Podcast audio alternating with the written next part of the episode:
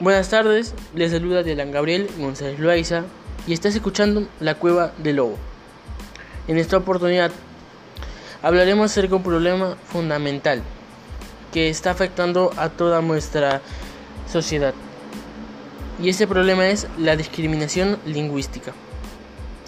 En esta ocasión me acompaña una invitada especial que me estará respondiendo algunas preguntas o dudas.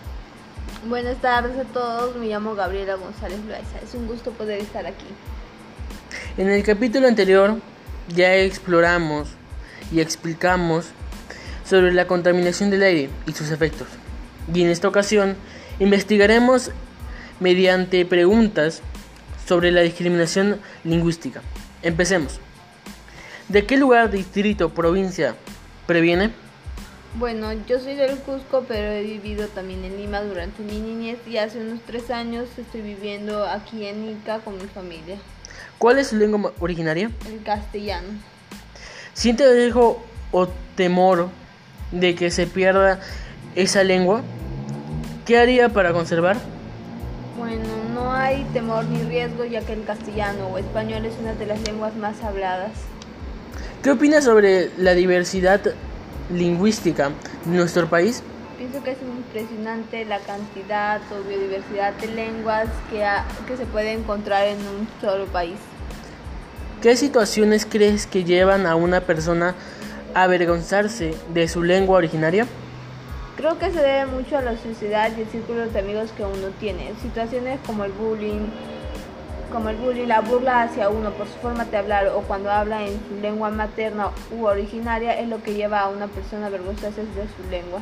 En el Perú hay personas que optan por dejar de hablar su lengua originaria, lo que podría ocasionar su extinción. ¿Qué opinas sobre este hecho? Opino que está muy mal el burlarnos de otras personas por sus lenguas originarias y deberíamos respetarnos entre nosotros y respetar la cultura de cada persona.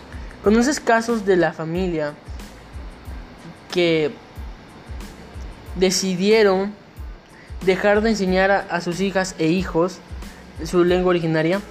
No, no conozco ningún caso familiar o cercano. Si tuvieras la oportunidad de persuadir a esas familias para que enseñen a sus hijos e hijas su lengua originaria, ¿qué razones le darías? Hablaría sobre la importancia de conocer nuestras lenguas originarias y sobre todo no dejarnos llevar por lo que la sociedad opine sobre eso.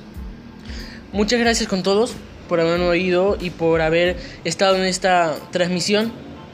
Ya acabamos con el con la entrevista y como ha quedado conclusión es que nosotros no debemos de burlarnos de las personas que tienen otro acento del, del castellano.